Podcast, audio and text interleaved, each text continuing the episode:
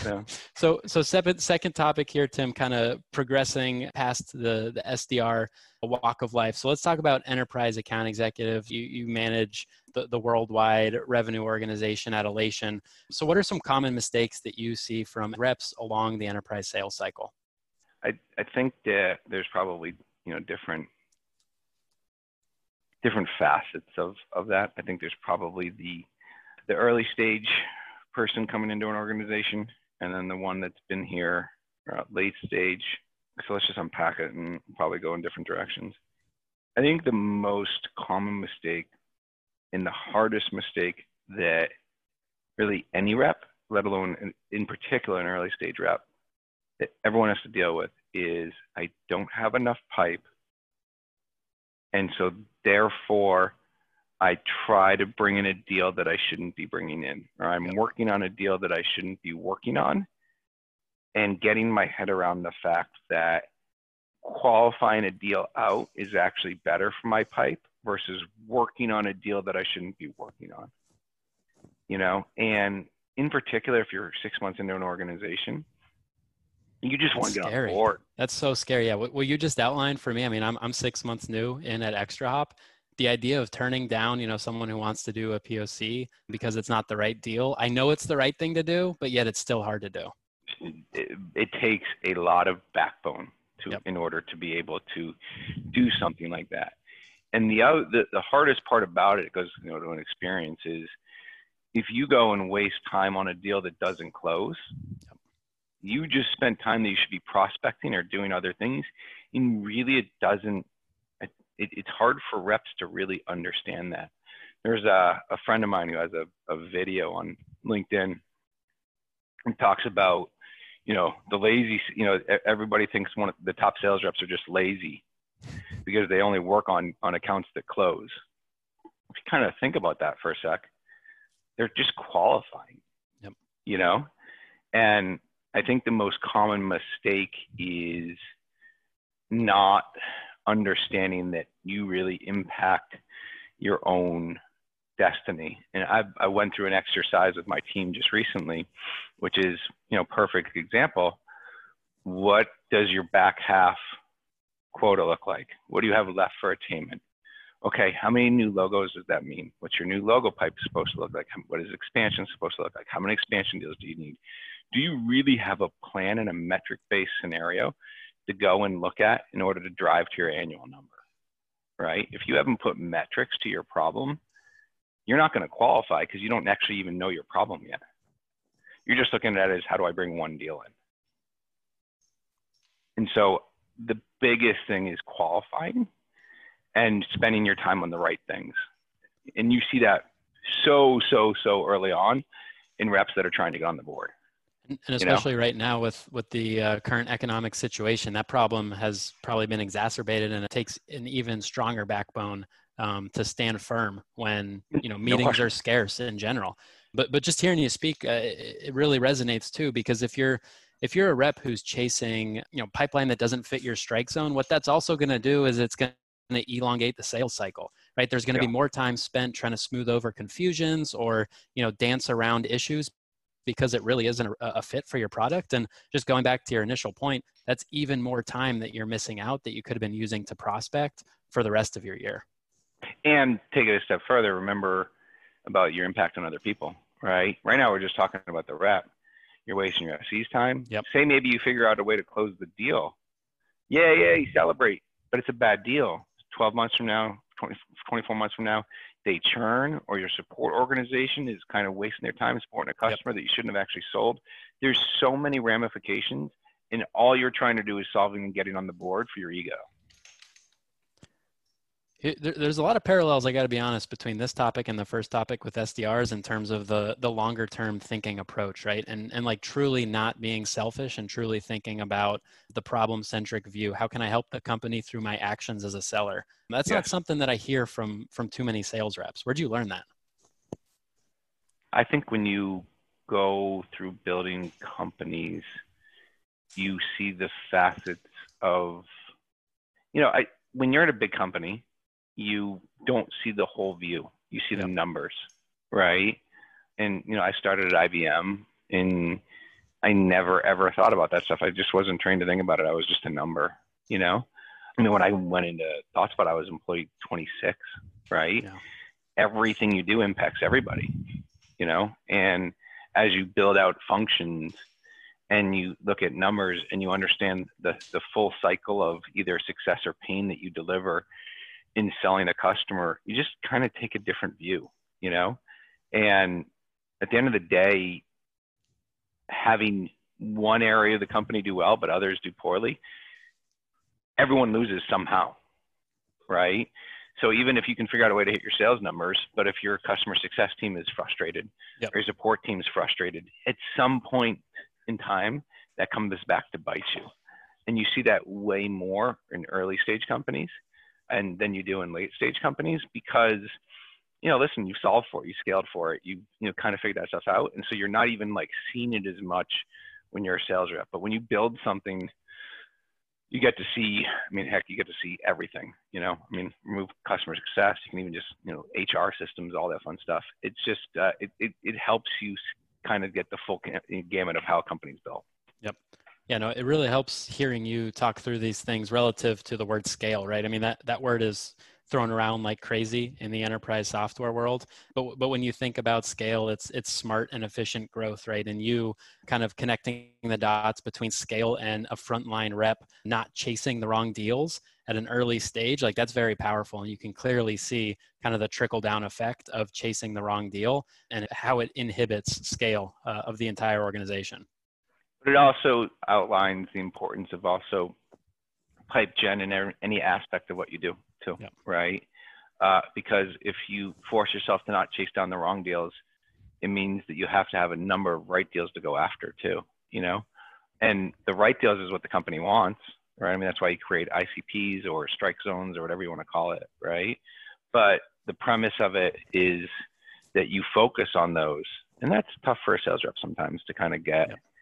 You know, uh, in their head and even an SDR for that matter, right? I mean, even when you're got an opportunity to, you know, get a get a lead on the board to your AE, even if it's a bad lead, you care a little bit more about just getting paid versus right. is this the right deal? You know. Can't say I've never seen or done that myself, uh, for being honest, but yeah. Me, uh, me too. Hey, listen, there there is, you know, at the end of the day, it's all about putting numbers on the board, and and sometimes you do have to do a cost benefit analysis on, yep. you know, do we want to take this bad deal just in order to hit a number? But at least if you represent the deal that way to the organization, at least everybody's deciding versus one person. Right. So, how are you, Tim, as a sales leader? How are you holding eh, your reps accountable from the perspective of, I want to make sure that you guys aren't chasing the wrong deals, and I want to make sure that you guys are dedicating, you guys or girls are dedicating enough time to pipeline generation efforts? Well, we have dedicated pipe gen efforts every week. It's just part of our daily process. So, you're uh, talking to your sellers about pipe gen every week? Oh God, yeah, hundred percent. Yes, yes. And at a leadership level, I have a forecast call weekly, and then the next week it's a pipe gen call. I don't even talk mm. about forecast the next week. It's just purely pipe gen. Got it. Okay, and so they know that it is a focus for me, and ideally that trickles down.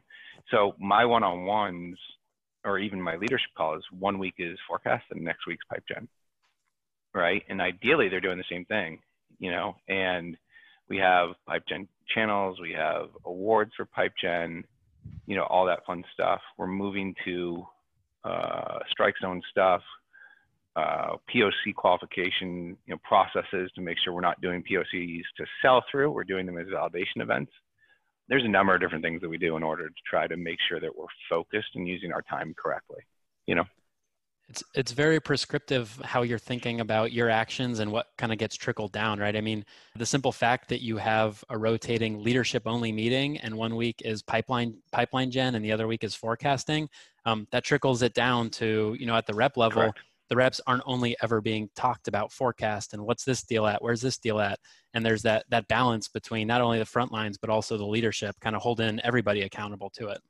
Completely that's the that's the intent is pretty much if I'm taking it seriously, yep. Uh, they're taking it seriously. If I'm just talking about it, then they're not taking it seriously, you know. And you know, listen, we're taking it to other levels. I'm working on territory plans and you know the metric driven pipe stuff that we talked through, right? Because you know, you have to do new stuff every quarter. It just gets old. You know what I mean? So there is also an element of mixing things up that you have to kind of redo all the time. So just me talking about it every other week is one thing, but we have to look at it different ways, do different awards, do fun stuff like that. Yep. So that was a fantastic answer on kind of a common mistake at, at the early stage of an enterprise sales cycle. Is there anything that sticks out in your mind, kind of mid to later stage, that you see reps making? Yeah, uh, I think the biggest thing is to, people don't like to redefine themselves, right? And so let me give an example. Sometimes you have transaction reps, and sometimes you have expansion reps, and it's not often that you find one that does both really well. And so if you're a transaction rep, you're just used to taking out a deal at, you know, a hundred grand because that's, you know, you know, you know, is a decent number and you kind of manage yourself into that number. If you're an expansion rep, you, you know, slow down, widen the deal, and that's just what you're, you're used to doing. But you don't actually see reps look at what other reps are doing well compared to what they're doing poorly and and learn how to become a more you know diversified rep you know they just kind of stay stuck in what they're doing because it's worked and they don't try to get better I think a lot of a lot of a lot of salespeople specifically rationalize that as I'm focusing on my strength and I'm ignoring my weakness, and that's kind of the the way that I'm going to get the most out of myself. Is that not how you see it? No, I don't. I look at it as if we go back to what's a good opportunity, right?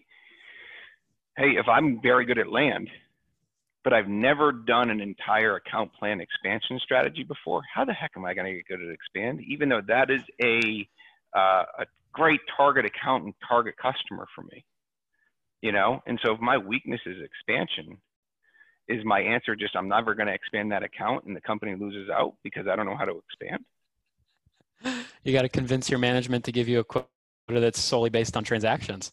Yeah, well, that's an option. you, you, you, you easily could create a land and expand team, yep. uh, although that's probably a, a bigger company mentality, right? And and that's definitely a discussion.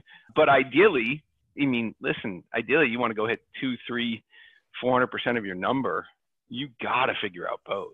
Yep. So you've got a well qualified deal. You know, you're you're checking the boxes on kind of agreed upon evaluation criteria. What are some? Do, do you see any mistakes that, that experienced sellers are still making towards the end of a sales cycle that's well qualified where they have a champion in place? Yeah, sure. I mean, listen, the the most common mistake in my mind is trusting that you're good at what you do. And I mm-hmm. know that sounds crazy, but you know, there's process and there's steps and all this stuff. But the best reps still call up their managers independent of a one-on-one and go, "Hey, what am I missing here?" You know, the the ones that get used to, you know, closing stuff and used to success, they don't ask that question anymore. They just kind of assume that they're right. You know, and they'll still close 70, 80 percent of what they're expecting to close, but they're still going to have that one or two that just catches them out of left field yeah. that completely shocks them because they trusted their champion They've seen a number of deals that follow the same path, and this is going to close, and they don't inspect it enough. Like perfect, some perfect examples that I've seen is, I got a great champion. You know, I even spoke to the EB. Everything's great. This is going down the path. They want us. Blah blah blah.